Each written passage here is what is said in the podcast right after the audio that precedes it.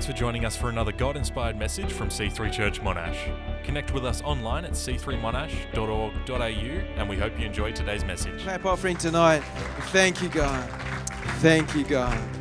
Fantastic. Well, I want you to remain seat, uh, remain standing to welcome uh, Pastor Rob as he comes to minister to us tonight. Welcome, Rob. Thank you, team. Thank you very much. Oh, you can be say thank you, guys. Thank you, guys. Hey, real quick, go ahead and be seated. Where's this this young lady here on the flute? That is that a flute? Okay. I was watching you, and that is more than that's an extension of you. And there's an anointing that's coming through you every time you play that. It's very powerful.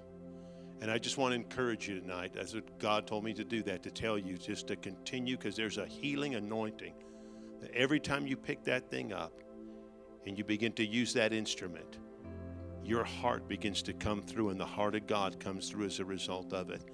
And there's, there's miracles and there's, a, there's something bigger that's going to begin to happen in your life every time you play that instrument. Lord, just thank her right now. Just thank her, and I thank you for the anointing and the presence of God. That that instrument is more than just an instrument, it's an extension of her life to bring your anointing and your healing to the hearts and lives of people and continue to use it and bless her in it in Jesus' name. Amen. Amen. Well, give the Lord a hand clap. Hey, thank you, God. Thank you, everybody. Praise God. Um, real quickly, uh, you know, we got these USBs. If you haven't gotten one of these yet, there's 20 series or 19 series. I think 117 messages. I always forget something like that. It's over a hundred. I mean, it comes out to like 50 cents a message, something like. But it's it's uh, they're they're 50 bucks. I don't I didn't even do the math, but there is so much on that. I mean, it's amazing, isn't it? When I got saved, we had cassette tape recorders. You know how much? You know how many cassettes I'd have to purchase to get all those things? I'd have to have a trunk full of them. And, and you know, and that's what happened. Literally, when I got saved, I didn't, I didn't know, I was a Catholic. I didn't know the Bible at all. And, and so I would hear, I bought all these, I took a half a month's paycheck and I bought all these teaching tapes. Heard them six hours a day, seven days a week. In a year and a half, I was in full time ministry. I overdosed myself with God's word. I didn't know anything. And I kept on hearing them and hearing them and hearing them. I had a little cassette recorder that about the size of a briefcase. It took six D batteries took everything just to, and, and I would just drain them. And Then I'd throw them on the floor of my car and buy new ones and crank that thing up again. I kept hearing it, hearing it, hearing it, here. wake up hearing it, go to bed hearing it. Amazing, amazing. And now you can do the whole thing like that. You couldn't do that before. So the that's why the Bible talks in uh, in um, Proverbs that it says purchase wisdom, purchase it. See, wisdom's always in the feminine gender, never in the masculine. And the reason why women, uh, uh, uh, it, God always refers to wisdom as a woman. And there's a reason for that. Because no woman will give herself to a man until she totally knows that he has given himself to her. She'll never expose her thoughts. She'll never open up her heart. She'll never open up, up who she is until she first knows that he has eyes only for her. And wisdom will never divulge its secrets until it knows that you have eyes for nobody else but wisdom. That's why, you, that's why it says to purchase it, to buy it. Anyhow, are you ready? I said, Are you ready? I want to talk. I want to. This is this is something that just had burnt in me in the last uh, several months, and that I, I titled it "Organic Christianity." Word organic is a popular word now. Anyhow, I like organic food. So, so I put organic, organic Christianity. I was, uh, my wife and I, a few years ago, we, we do some work in Mozambique. And Mozambique's on the, you know, it's, it's, uh, it's, on, it's in East Africa, huge coastline. It's over 2,000 kilometers of coastline. And anyhow, we were way up in northern Mozambique in a, a, a town called Nacala. And from there, we were going to take, they wanted to take us to this, this little island. And, and, uh, and prior to, in the boat, I mean, these boats were the same boats that Jesus used on Galilee. No, I'm serious. They're all handmade out of wood, and they had this like sail thing that, that somebody made, and you get on it and you just take off. And there are all these locals on it, and you're just hanging onto the edge and, and so on and so forth. But what they told us was, now we're going to get over this island. There was a little church that they had put under a mango tree, and we were going to go over there on a Sunday and just gather under the mango tree and preach these locals. But they told us, they said, now the strongest strain of malaria that exists is over there. That's comforting, comforting, comforting. And so, uh, and, and now, now you got to understand something about. Me. I've been around a lot of malaria. So malaria, you know what they do in in in uh, uh, uh, what you know they do. I think Australia is an antibiotic for malaria, which is next to worthless. But what in, in the states they'll do. Um, um, I forget what it's called now. But what it does, it, it's almost every drug and every pharmaceutical that tries to kill malaria is ineffective. It can kill them up to a point, but malaria is alive. Drugs are synthetic, they've been produced. They don't have the ability to change. So they can kill a strain, but the problem is malaria can change its strain. So you can kill it one time, and then that, then that thing will come back and it'll, it'll morph. And when it morphs, the strain will change, and the pill you took to kill it the first time doesn't work the second time because it's morphed. It outsmarted the drug because the drug is synthetic, the drug is dead. The drug is produced. It's made in a pharmaceutical lab. It only works a few times, then it stops working. So we went over there, but there is one thing that you can take that will beat malaria every single time. It's called artemether. It's from the Chinese wormwood. It goes back thousands of years. It's living, it's organic, and it, it can shift, it can find the strain of malaria, morph itself to that strain, no matter what it does, and kill it.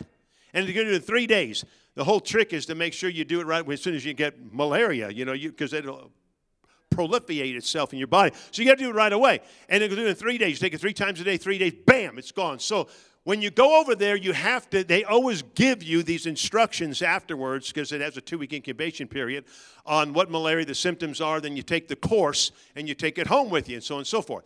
Now, the reason why I said that is because evil morphs, evil has the ability to shift.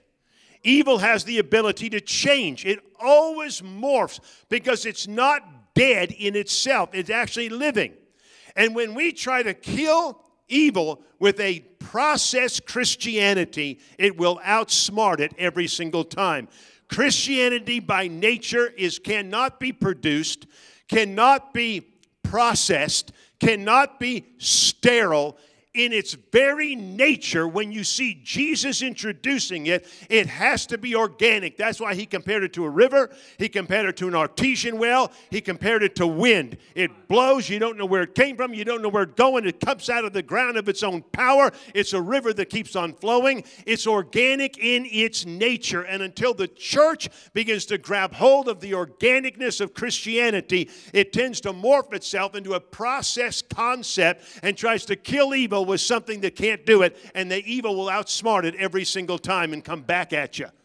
So, Christianity by nature has got to be organic. It's got to be fresh. It's got to be real. It's got to be something every single. Are you with me so far? It can't be this sterile thing. And there's always that danger that all of us face, all of us face it, to where we, we can slip back into a processed mode. We know what to do, when to do it, what to say, when to say. It's processed. And it stops working after a while, it gets dry. I used to love glazed donuts. In fact, my wife found some, they were as big as a wheelbarrow tire. Oh yeah, they were the biggest glazed. I knew that big, that big. Oh my God, I could. And I used to. I don't eat them much. I don't eat them anymore. But I used to. I could eat a dozen of them. My God. I, and the problem with a glazed, they look so good when they're coming out. I mean, when the, when the, when the light hits that glaze, it sparkles, glistens, and it calls out. I'm getting hungry, right? It calls out to you. But the problem with the glazed donut, if you leave, if you don't eat it right away, the next day, it's worthless.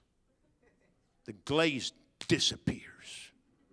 You don't know where it goes. I mean, it just dissipates.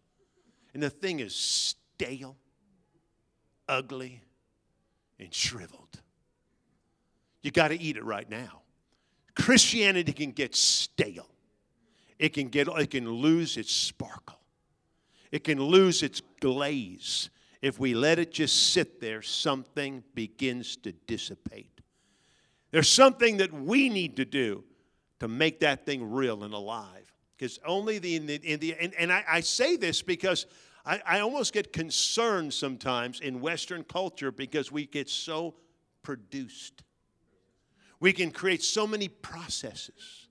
We seemingly have the answer to everything. I'm telling your pastor, not to, uh, Steve and I were talking, Pastor Steve and I were talking, this young kid that I know, he's uh, raised in Mexico. He's American, uh, but he was raised down there. She's bicultural, bilingual, which, which uh, is really your advantage in Mexico if you're, if you're um, bicultural. And so he went down there and he took this entire church planting format with him. Went to the uni- university city called Puebla. Beautiful city, university city, in northern Mexico, and did everything by the book and failed. And this kid can preach. I mean, listen, he is talented. He has got, he, he's a musician. He had a whole team. He had this whole thing. I mean, he went from 700 to 35.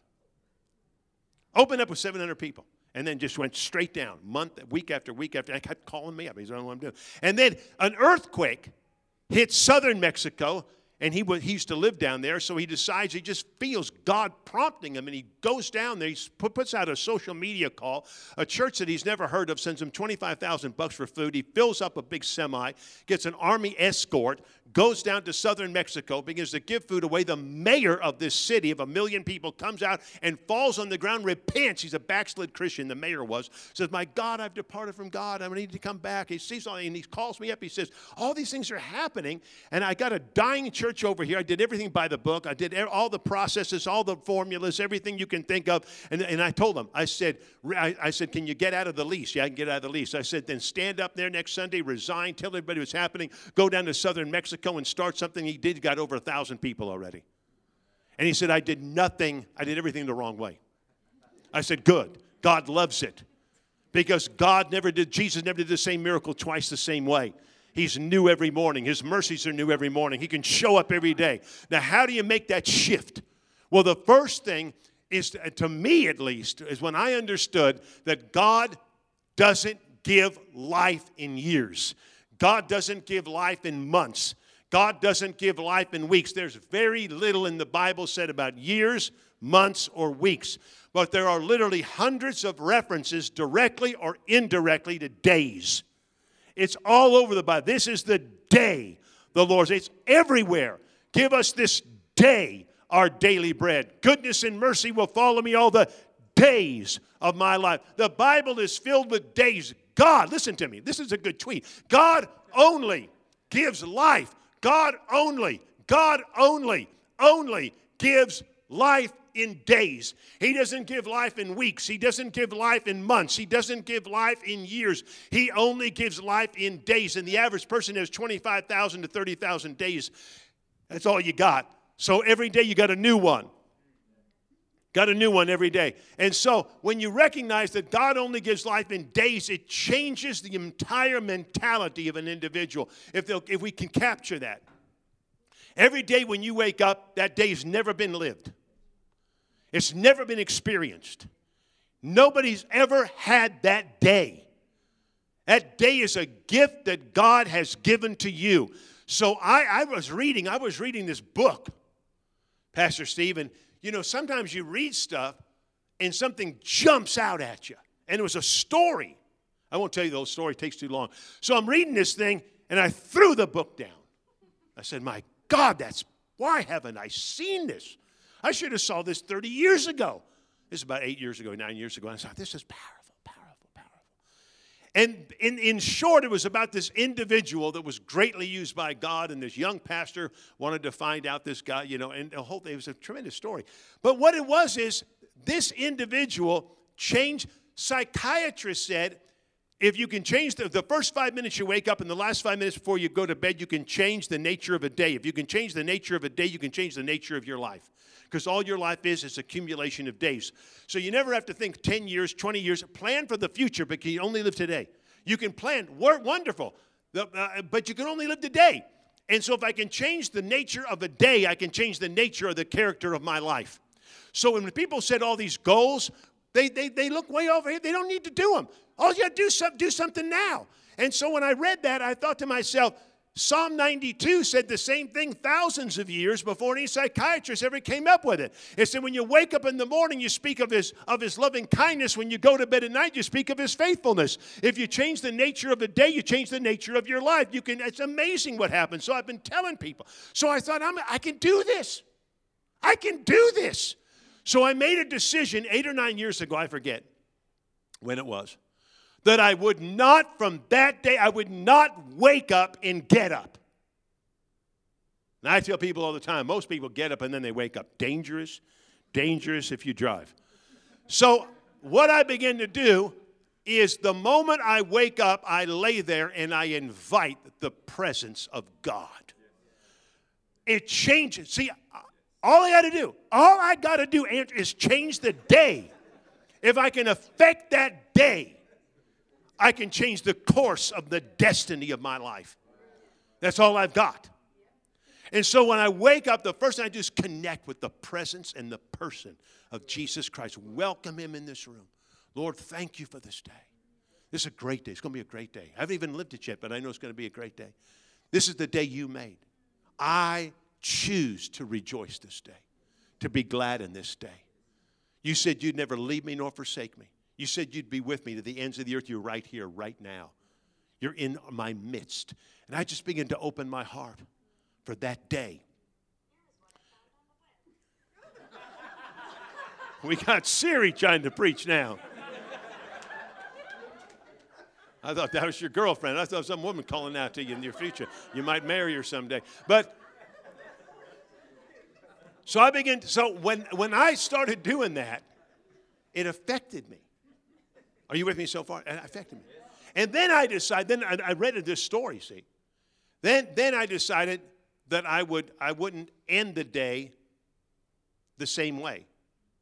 You see, it's amazing, isn't it, that all of us understand that our physical body picks up debris every day. We just know that. I mean, we're not, we don't stay clean. That's why we practice hygiene, hopefully. People bathe, they shower, they wash their hair, they brush. We, we, we, because you, you can't do it once. And it isn't amazing? It's amazing you've never been in a church where we had to give an altar call for people to take showers. People don't get convicted to take showers, hopefully. They just do it. But it, what, what amazed me is that the human soul picks up debris. It's called toxicity.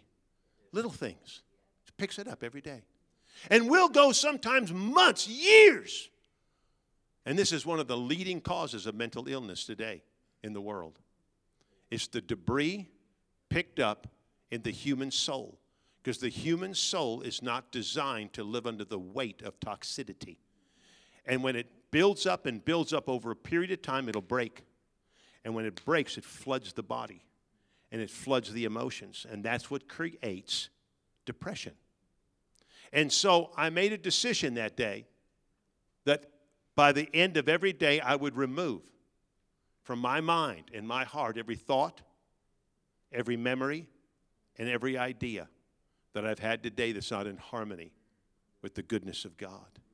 Any ill will, bitterness, unforgiveness, uncharitable attitude, immoral thoughts, unworthy thoughts, fear, worry, whatever it might be. Purposely, I'm saying it fast, but purposely let God, let the Holy Spirit put his finger until that stuff is cleansed. The number two most prescribed pharmaceutical drug today is a sleeping pill of some type, a sleeping aid of some kind. And I've told people, I said, the reason why people have a hard time sleeping is because of who they're sleeping with. And I don't mean your husband or your wife. What I mean is, we go to bed with fear, worry, junk, toxicity, those things don't sleep. they will keep you awake all night long. Never plan the next day before you go to bed. Plan at least two hours before you go to sleep and always write it down. Don't think it, ink it. Because the moment you ink it and you get it out of your head, it's on a piece of paper and your mind will go back into peace. Are you with me so far? You can change the nature of a day, you can change the nature of your life. And what happens, real quickly, you shift yourself from living under expectation to expectancy. And there's a difference between an expectation and an expectancy. People that live by expectation are usually always disappointed. They get into a relationship, they have an expectancy. An expect, excuse me, an, an expectation. I have an expectation of what this job will be. I have an expectation of what this relationship will be like. I have an expectation of what the church is going to be like. The problem is it hardly ever meets your expectation. I'll give you a better example. Girls start getting married at the age of two. This is true. Men don't, girls do. They live in this romantic cloud because they hear all these little fairy tale things. So they begin to get married at two. So in their mind, when they actually get married, they, they marry their ex, they, they, they marry what they what's been revolving in their head. You know, Prince Charles, whoever he is, he's going to wake every morning. He's going he's to it's going to be breakfast in bed, rose between his teeth, champagne breakfast. I mean, they got an image. The problem is, they marry the expectation. They wake up to the real and the degree of distance between what you thought you were going to get and you get is the level of disappointment. What you wake up to is a guy that throws his underwear in the corner of a room, belches, lets out gas, and drinks milk out of a carton. That's the real. That's the real. Are you with me so far? And that's the level. See, we create our own disappointment because we, we think we're going to get this and we get this, and the distance between the two become and the hardest thing to recover from is, is the disappointment. They asked the boxing back in the 1920s, Jim Corbett was the number one, he was the heavyweight champion of the world in the 1920s. And they asked Corbett, they said, which punch knocked you out? He said, that's easy. It's the one I didn't see. That's the punch that knocks everybody out. You see, what I'm saying is there's a difference between an expectation and expectancy. An expectation creates life in a box. God doesn't live in that box. The Bible says in Mark's Gospel, chapter 16, a very unusual scripture, I've never heard it preached before, that Jesus showed up in another form. He can show up in any form he wants, anytime he wants.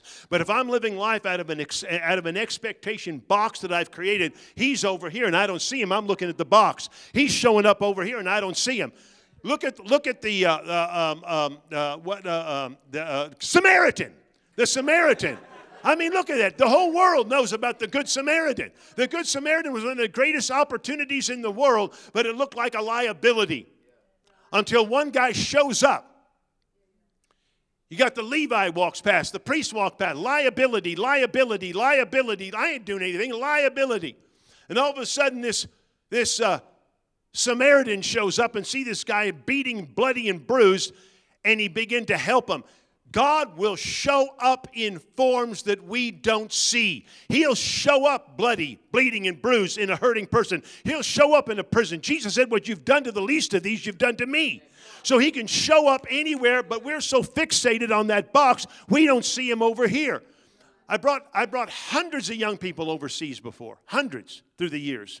And they would always ask me, How do we prepare? And I would say, My methodology of preparation is none. Just pray. Because what they always wanted to know is what to expect. And they would create this arena of expectation and I would promise you it's not going to get met. God's going to show up over here, and you don't see it when He shows up over here. You don't recognize that there's this massive opportunity that you can bring healing to somebody, but you're focused on this and you don't see this, and you create a level of disappointment. Are you with me so far?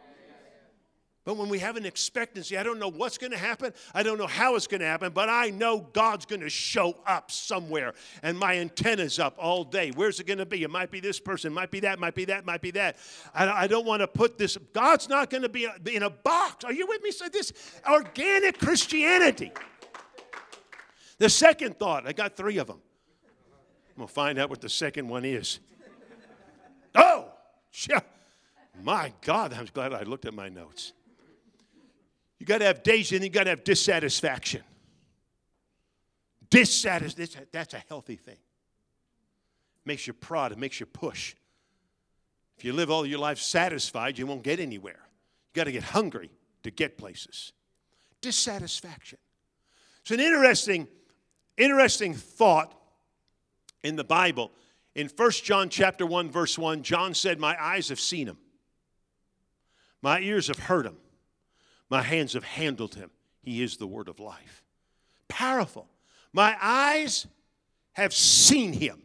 Hang on. My eyes have seen him. My eyes have seen him. God uses sight to change people. All through the Bible, sight. That's why the book of Revelation says, Anoint my eyes with eye salve that I might see. Abraham had to see the stars, he had to see the sands of the sea, he had to see something. All through the Bible, when God was going to change the nature and the direction of a person, he had to open their eyes. They had to see something that nobody else saw. So John said, My eyes have seen him, my ears have heard him, my hands have handled him. Now hang on to that thought. You come back in the Old Testament, Genesis chapter 20, uh, 39, to the life of Joseph. Five times in the life of Joseph, you'll find this phrase, and the Lord was with him and the Lord was with him. What made the difference? What brought a guy from a prison cell to the prime ministership of Egypt that opened up the way for the, for the whole nation of Israel to be born? What opened it was the Lord was with him. Joseph never said a principle. We love principles. The Bible's full of principles, but he didn't say a principle was with him. He didn't say great idea was with him. He didn't say a great concept was with him. He didn't say a great philosophy was with him. He said the Lord was with him. The Lord was with them. Now follow me, follow me, follow me. The Lord was with them. John said, My eyes have seen him, my ears have heard him, my hands have handled him. The Lord was with. The Lord was with. What made the difference? The Lord was with Joseph. So let me ask a few questions. Let me ask a few questions.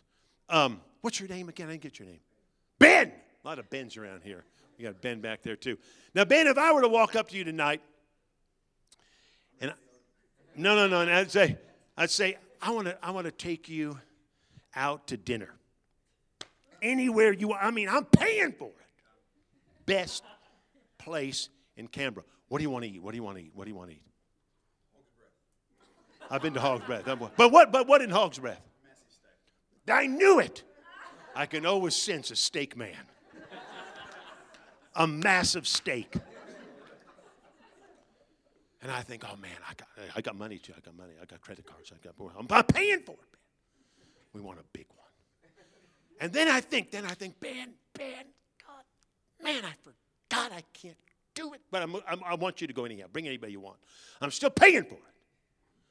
And Ben, the only thing I ask, the only thing I ask when that steak comes, and you can hear the sizzle, you take knife and fork in hand. The juices are permeating. The smell is intoxicating. At that moment, when you put that first bite in your mouth and your saliva glands explode. At that moment, call me up and tell me what it tastes like. Would you do that? Would you just call me up, tell me what it tastes like? Man, I appreciate that, man. Now let's just say I feel I'm just go, I'm just overboard in generosity. So I come up to your pastors. These are just one, I mean, you got amazing pastors. And I said, you know, I'm gonna, I'm gonna get Ginger out here, and I'm gonna, we, we, all four of us, we're gonna go. I want to take you guys on a holiday. I mean, a good one. Anywhere, and I'm paying, I'm paying for it. Paying for it. And we're gonna fly first class. We're not gonna get in that cattle car back there, man. We're gonna be in those lie down seats. Where do you want to go? Where, where do you guys want to go? Anywhere? No, no, no. No, pick something better. Where do you want to go? Where? No, no. Pick something better. Fiji. Is that all right with you? Damn. Fiji? Fiji. You sure? Okay. We'll, we'll just say Fiji. And then I think, I think to myself, oh my God, I just, I don't know why I did this. I can't, I, we can't, I can't, I can't make it. But I want you guys to go in here. I'm still paying for it. I want you guys, and the only thing I ask is when the sun is setting, you're walking along that beach. The sky is turning bright red. And that breeze is gently blowing through the palm trees. At that moment, call me up. Excuse you. Call me up. Will you call and just tell me what it's like? Would you do that? Would you do that? Would you do that? Okay. Andrew, come on up here, buddy. Come on, right here. Now, you got a good friend right here? You got a good friend here? Yeah, yeah. Who? Oh, okay, what's your name? Come on up here. Huh? Joe? Joe. Joe. Yeah, yeah, got you. Okay, now, Andrew, stand right here. Let's just say, let's just say, let's just say that this is the year that you meet the girl of your dreams. You, and somewhere in the course of dating and the progression that naturally takes place, you come to that place where you've asked her to marry you. And Joel right here becomes your best man. Pastor Steve is about to do the ceremony. And he comes to that place in the ceremony where he says, Andrew, Andrew, you can kiss the bride. And all of a sudden, you look at your watch and you say, wait a minute, I've got an appointment. So you turn to Joel and you say, Can you kiss her for me? And the only thing I'm asking is after you've kissed her, call me up and tell me what it's like. Would you do that? No, you wouldn't do that. You wouldn't do that. You wouldn't do Of course you wouldn't do that. Now listen to me. I don't want to know what the steak tastes like. I want to eat it. I don't want to know what the beach of Fiji is like. I want to go there. And when I got married, nobody kissed my wife but me. My eyes have seen him, my ears have heard him. My hands have handled them. God is not an idea. He is not a philosophy. He's not a concept. He's not a principle. Until there's a dissatisfaction strong enough in me to press in and sense and feel and touch and taste. He said, Taste and see the Lord's good. I'll tell you what, what turns young people off. They go to something, they never touch God. They never hear God. They never feel God. God has to be experienced. And when He's experienced, it changes the human heart. But it's not a one time thing, it's a, con- it's a consistent thing. You have to press in until you feel the presence of God. You can taste the presence of God. You can touch the presence of God. And when that happens, it changes Christianity, changes your faith. I'm telling you, the way I, uh, uh, every young person, I've done all kinds of youth conferences through the years. Young people want to see God, they want to hear Him, they want to touch him. They want to taste and see that he is good. The third thing, third thing, there has to be a, a destiny, a sense of destiny that's filled with passion and purpose. Now, I want you to listen to me. The nation of Australia is extremely good in the summer Olympics. In fact, per capita, Australia wins more medals in the Summer Olympics than any nation on earth. Did you? I bet you didn't know that. I look at the charts way up here. Per capita, per capita. You only got 25 million people. Per capita. Amazing. But when it comes to the Winter Olympics, you guys suck. until, until a guy came along by the name of Steven Bradbury. And Steven Bradbury changed the history for the Winter Olympics in the nation of Australia. Now, what most of you might not know about Bradbury is that prior to the Olympics, he was impaled by another skater, lost four liters of blood, had 111 stitches. But he got up and he continued, healed up, got up, healed up, and continued to skate. A few years later, he broke his neck. Doctor told him, You'll never skate again. But in February 16th, 2002, Salt Lake City, Utah, in the Winter Olympics, Bradbury shows up. He wasn't that good. But it's amazing that when a person senses a destiny, they don't have to be the best. When a person senses inside of them, God put me here for something bigger, they don't have to have the greatest talent. They don't have to have the greatest gifts. But somewhere in that sense of destiny, they find a purpose that pushes them. They went to the semifinals. Five guys skate the thousand meter speed skating indoor. They go to the semifinals, he comes in third. That won't do anything. You got to place first or second to move on. When all of a sudden, the guy that came in second was disqualified. It moved Bradbury to the second slot. They went to the finals. We had Ohno from America. He was our best guy out there. Five of them lined up, thousand meter. You can watch the video. They're making the circle. Every time they make that oval, Bradbury gets a little further behind. The four of them are coming in tight. I mean, they're tight. They're rounding those corners. They're tight as a drum. They're moving. Bradbury's a little further behind. They make that oval again. They're getting tighter and tighter and tighter. They come to the final lap. Four of them are all bunched up right here. Man, they're making their move. They are making their move. Ohno's there. He's pushing this thing. They're all crunched up. Bradbury's half a length way back there. When all of a sudden the Chinese skater falls to the ground. And when he did, it took out the whole pack of them. Bradbury's eyes get as big as coffee saucers. He recognizes for the first time, my God, God, heaven, I'm about to be, I'm the only guy left. And he flies across that finish line and he takes gold for the nation of Australia. Now, listen to me, listen to me, listen to me. Ecclesiastes, listen to this Ecclesiastes chapter 9, verse 11. If you've ever seen a scripture before that depicts Bradbury, there it is.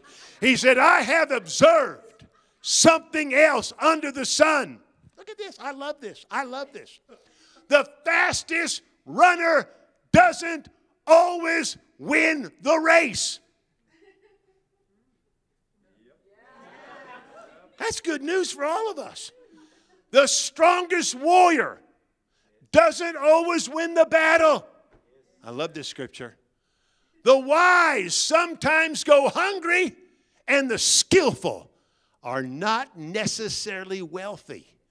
And those who are educated don't always lead successful lives. Watch this. It is all decided by chance by being in the right place at the right time. See the word chance? Not in the Hebrew. It's the word quora. There's no such word in the Hebrew language as chance or coincidence. Quora means a God appointed time. And it's the guy that senses, it's the gal that senses on the inside of their heart that there's a destiny to my life. There's something bigger on the inside of me. I wasn't made to lay down. I might not be the most gifted. I might not have the most talents. I might not have the most education. I might not have the most influence. I might not have the most money, but there's something in me that causes me to get up again. I might get impaled, but I'm going to skate again. I might get a broken neck, but I'm going to get out there again. I'm going to keep showing up. And when you keep, are you hearing me? Are you listening to me? When you keep showing up, when you keep showing up, something happens on the inside. And that's when you will run into a God appointed time. God starts sending up. He sees that one out there that says, My God, that guy won't give up. That guy keeps showing up. That guy keeps going up. He keeps getting up and getting in the race again. He's about to run into a God appointed time. That's what makes the difference. So I'd say to everyone in here that you could get knocked down, but you're not knocked out. The Bible said, Rejoice not against me, O my enemy. When I fall, I shall arise. I'm going to get back up and get back in the game because this thing's not over with yet. There's something in me. My life's not over. My it's not, there's, there's another chapter about to be written. There's another page about to be turned. I'm not, I'm not going to lay down, sit down, and talk about what was going on years ago. I'm going to get back up and go after this thing again because I'm going to run into the greatest God appointed time. That's what Bradbury did. That's why I think this guy's cool. I know you guys don't like him, but I like him. I've always liked Bradbury. I mean, this guy made history because he wouldn't give up. He knew, and he went around to Australia from that day since. He went around and said, Follow your passion, follow your passion, follow your passion. And I'm here to tell you, follow your passion because you got a God divine destiny of the inside. Stand up with me, stand up with me, stand up with me, stand up with me. I want us to pray because I believe there's people in here right now that would just say, My God, I've kind of laid down too long. I've been lax in my faith and in my Christianity. I've just kind of coasted. Or maybe I've just kind of settled for something that God doesn't want me to settle for. I've just maintained the status quo. But I believe the Spirit of God is igniting. The Bible said that God's Word is a fire, a hammer, and a sword. It wants to burn, it wants to break, and it wants to pierce. And until we sense that, till we on the inside have a dissatisfaction with where we are, I call it a divine dissatisfaction. When people read Paul's writings in the book of Philippians, chapter 4, verse 11, where Paul said, In all these things I have learned to be content they think the word content means satisfied. It doesn't, it means held together. Paul was never content. A guy that was beat, three separate, beat with rods, stoned and left for dead, beat three times with 39 lashes on his back, shipwrecked and bit by a viper, and said, I've got to go to regions beyond, was a guy that was not satisfied with his life. He lived with divine dissatisfaction. And his contentment doesn't mean he, it means he was all the time, he was moving, he was held together by God on the inside held together. That's what the word means. It means held together. And until we can have that fire come back to where you say, God, there's more. There's more. I'm not going to be satisfied with this. There's more out there. When that raises back within us, my God, watch out, devil, watch out, world. So I'm going to say something right now. If you're in here tonight and you would say, That's me, I want you to come down. I want to pray. I want you to come down here right now. Just come. Just jump out of your chairs and come down here right now. Because there's something burning on the inside of people. There's something stirring on the inside of people. Don't let this moment pass you by. Don't let that, the ease of Western culture, lull you and I to sleep until we get to that point where we can take it or we can leave it. I don't want to take it or leave it. God want God is a consuming fire and he wants to burn something on the inside of us. Lord Jesus, we thank you. Just lift your hands towards heaven. Lord, we thank you. God, we thank you tonight. Let the very fire and power of the Spirit of God burn in the heart and life of each one of us. Let us not be content and satisfied with mediocrity. We don't want to be fatted calves in a stall that come to church trying to find out what it can do for us, but we want to come finding out what we can do for it and, t- and through it touch the world. We've got a city that needs you. We've got a nation that needs you. We've got a world that needs you. Seven billion people, and half of them have never heard the name of Jesus, have no idea who He is. And we're here inundated with all these resources. God, let that burn in every young person. Let it ignite in every heart until we say, like Isaiah, Lord, here am I, send me. Here am I. We go to our neighbor, we go to our colleagues, we go to those, our, our, the, the, the, our neighbors, our friends, our family, those we work with, and we reach out. God, we thank you. Let that burn on the inside tonight. Let this be a memorable night that something will shift on the inside of us to where we'll never be the same again. I bless this church right now. Let C3 Monash have its greatest days. Let it explode with growth and salvation. Let healing and freedom ring from these walls all through this community. Let the people that walk in here sense the presence of God like never before. Let this church be known as a, as a healing place to the city of Canberra, to where people can come and have their needs met physically, mentally, emotionally, and spiritually. God, let those that are distraught and have given up in this world find a place of miracles in this house. Lord, we believe that. We thank you that this church, we call this church to this greatest days that it's ever had. Its most profitable days, its most influential days, that more ministers will be raised up, more outreaches will be raised up, and from this place, the nations will begin to hear of the name of Jesus. Lord, we believe that. We release that now by faith. In Jesus' name, amen. Amen. Give him a shout. Give him a shout. Pastor Steve, Pastor Steve.